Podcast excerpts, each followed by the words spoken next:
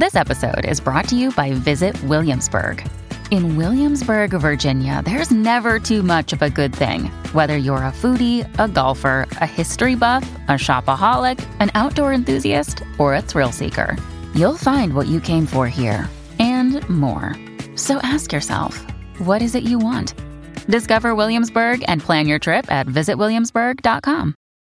If you've got a thirst for knowledge that never quits, Brightside Podcasts are just what you need. Whether you're into recent discoveries, space exploration, true stories, or useful tips for self improvement, psychology, gadgets, or just your day to day routine, there's something for everyone.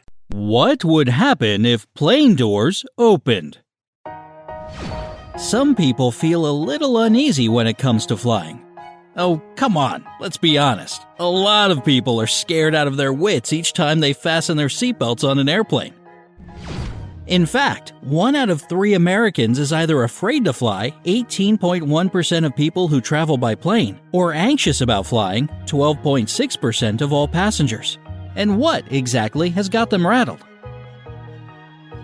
33% are nervous when the plane is flying over water.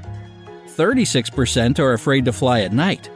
Another 36% are scared that there will be some mechanical problems on the ground.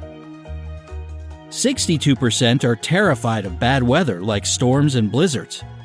And 73% almost have panic attacks when they imagine mechanical problems that might appear during the flight. Yet, statistically speaking, you have no real reason to worry about flying.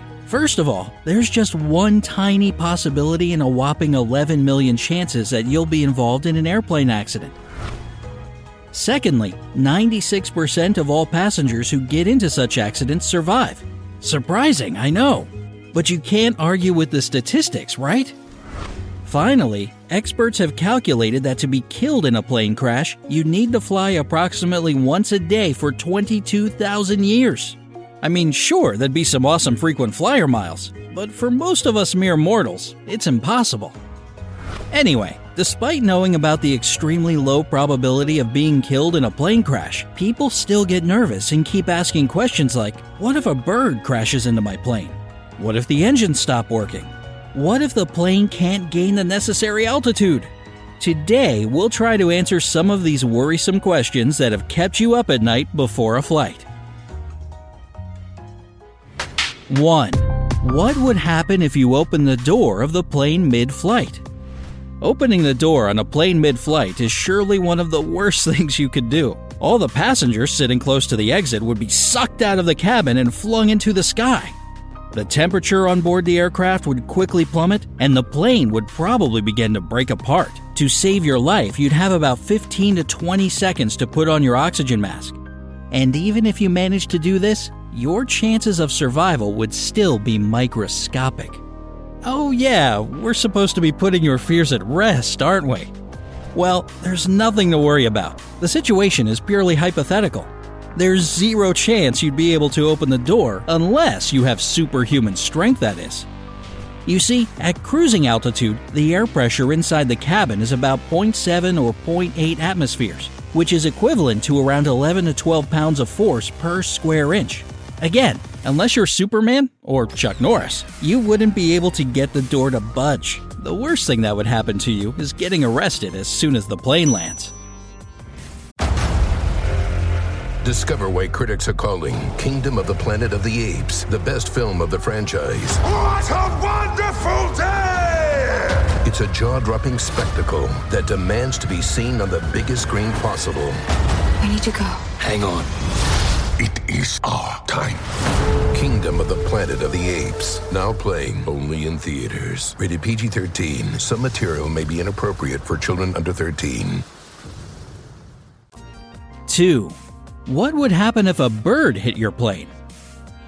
There actually is something called an Aviation Wildlife Hazard Management Community, known in the States as Bird Strike Committee USA, that specializes in this field. According to their calculations, if a 12 pound Canadian goose hits an aircraft that's flying at a speed of 150 miles per hour, and that's pretty slow for a plane, the force of the collision will be equal to 1,000 pounds falling from a height of 10 feet. How bad the consequences of this scenario can be depends on the part of the plane that the bird crashes into. Probably everybody has heard blood curdling stories about planes falling from the sky just from a bird being sucked into one of the engines. Well, if this really were to happen, the engine would definitely shut down. But it absolutely doesn't mean that a tragedy would ensue. Any plane is perfectly capable of flying on a single engine. And in the highly improbable situation of two birds getting sucked into both engines, the plane would simply glide gently to the ground. This, of course, would depend on the pilot's skills, but the plane would most likely land safely. Don't expect a smooth ride though. People who have been on a plane flying with one engine says it feels like you're flying in a really bad storm. Bumpy and quite scary. If a bird hit the fuselage, canopy, or windshield, it could tear a hole in the aircraft. This would then lead to a disruption in the cabin pressure, but once again, the majority of pilots would manage to put the plane down safely. 3. What would happen if your plane got struck by lightning? This might come as a surprise to you, but lightning bolts strike commercial planes every single day. And when some particularly cautious people ask if it's safe to fly when flashes of lightning are illuminating the sky around the aircraft, all experts reply with a resounding yes. The thing is that standard commercial airplanes were designed to easily take lightning strikes. That's what Dr. John Hansman, professor of aeronautics and astronautics and director of the International Center for Air Transportation at MIT, tells anyone who dreads flying in a lightning storm. According to Hansman, a lightning bolt usually strikes some sharp edge of a plane, like the nose or a wingtip, and after that, the current makes its exit through the tail.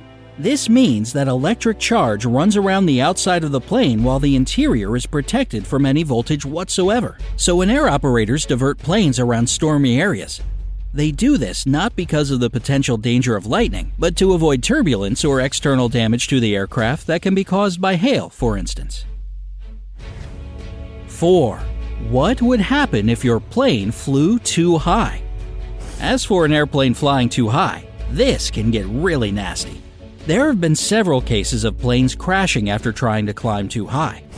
For example, in October 2004, the crew of Pinnacle Airlines 3701 was flying their plane to another airport without passengers. While they should have been flying at 33,000 feet, they climbed up to 44,000 feet, which led to failure in both engines. The crew didn't manage to restart them and the airplane crashed. I know, we're supposed to be easing your nerves. Just hang on.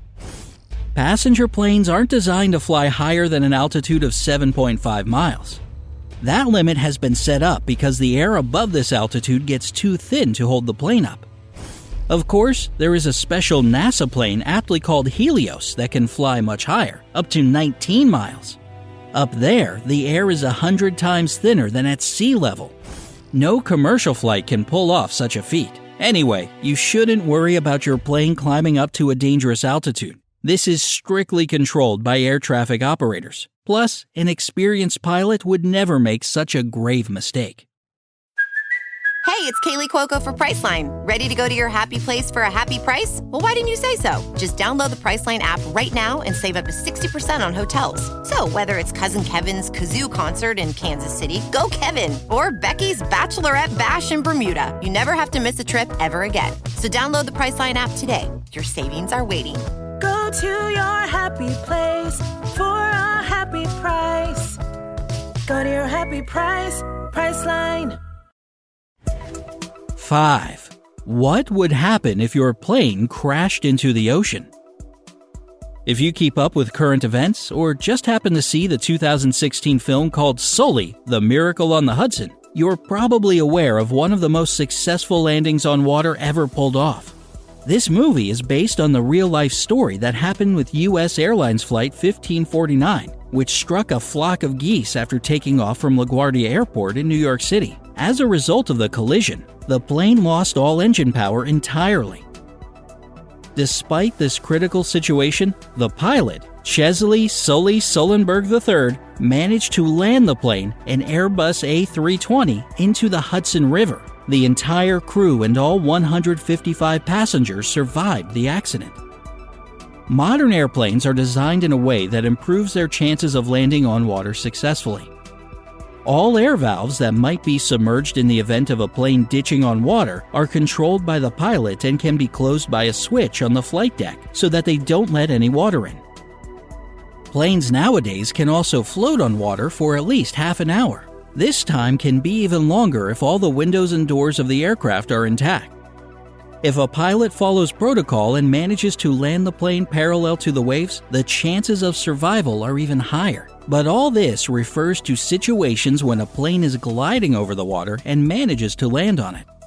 In the case of an airplane exploding in the air or losing engine power and taking a nosedive into the waves, the chances of survival are next to nothing. The time of day, the temperature of the water, how good of a swimmer you are, and a ton of other factors can also influence your chances of coming out alive. But still, no worries, right? 6. What would happen if your plane flew too fast? Wait, airplanes have a speed limit just like cars do? Yep, they sure do. But the speed limit depends on the level of the airspace the plane is flying in. A typical maximum speed is 288 miles per hour under an altitude of 10,000 feet. In some places, this altitude can be higher. For example, in Atlanta, planes can fly at this speed at as high as 12,500 feet. Above 10,000 to 12,500 feet, there are no speed limits. And pilots can fly at the maximum safe speed the aircraft's manufacturers have specified. Air traffic controllers have to monitor airplane speeds in restricted airspace. Airlines, in turn, control the speed of individual planes. 7. What would happen if your plane ran out of fuel mid flight? In most cases, running out of jet fuel mid flight isn't a dire situation, but this also depends on a ton of factors. A tank on empty is usually the result of three possible situations. 1. The pilot is prepared for the fuel shortage. This happens when an airline puts as little fuel as possible in an airplane either to have minimum weight at takeoff or to request emergency landing and have priority over other planes at the destination airport. This way, a plane can't be requested to wait, so the company ends up saving fuel. I know, crazy, right? In this case, pilots know exactly what to do to avoid an accident. 2. The pilot isn't ready for a shortage of fuel, but can perform an emergency landing. This situation might happen if there's a fuel leakage, for instance. In this case, the airplane will glide towards the ground. If the pilot manages to reach a runway to land the plane by gliding, the landing will go smoothly. Otherwise, the plane could take a beating, but the people on board would most likely survive. 3. The worst case scenario is when the pilot isn't prepared for this fuel shortage and different factors prevent an emergency landing. If this happens, everything will depend on the pilot's speed of reaction and skills. The fact is that planes don't simply drop from the sky right after running out of fuel, they glide. And even at an altitude of 39,000 feet, a plane without fuel, and thus no engine power, can glide for over 100 miles. In fact, when a plane that has run out of fuel starts to descend, it's no different from a plane with full tanks. Believe it or not, every time your plane is about to lower altitude before landing, the engines are set to idle. This means that the airplane is gliding freely. It's actually an effective way to save fuel, and glide landing is absolutely identical to landing with the engines on.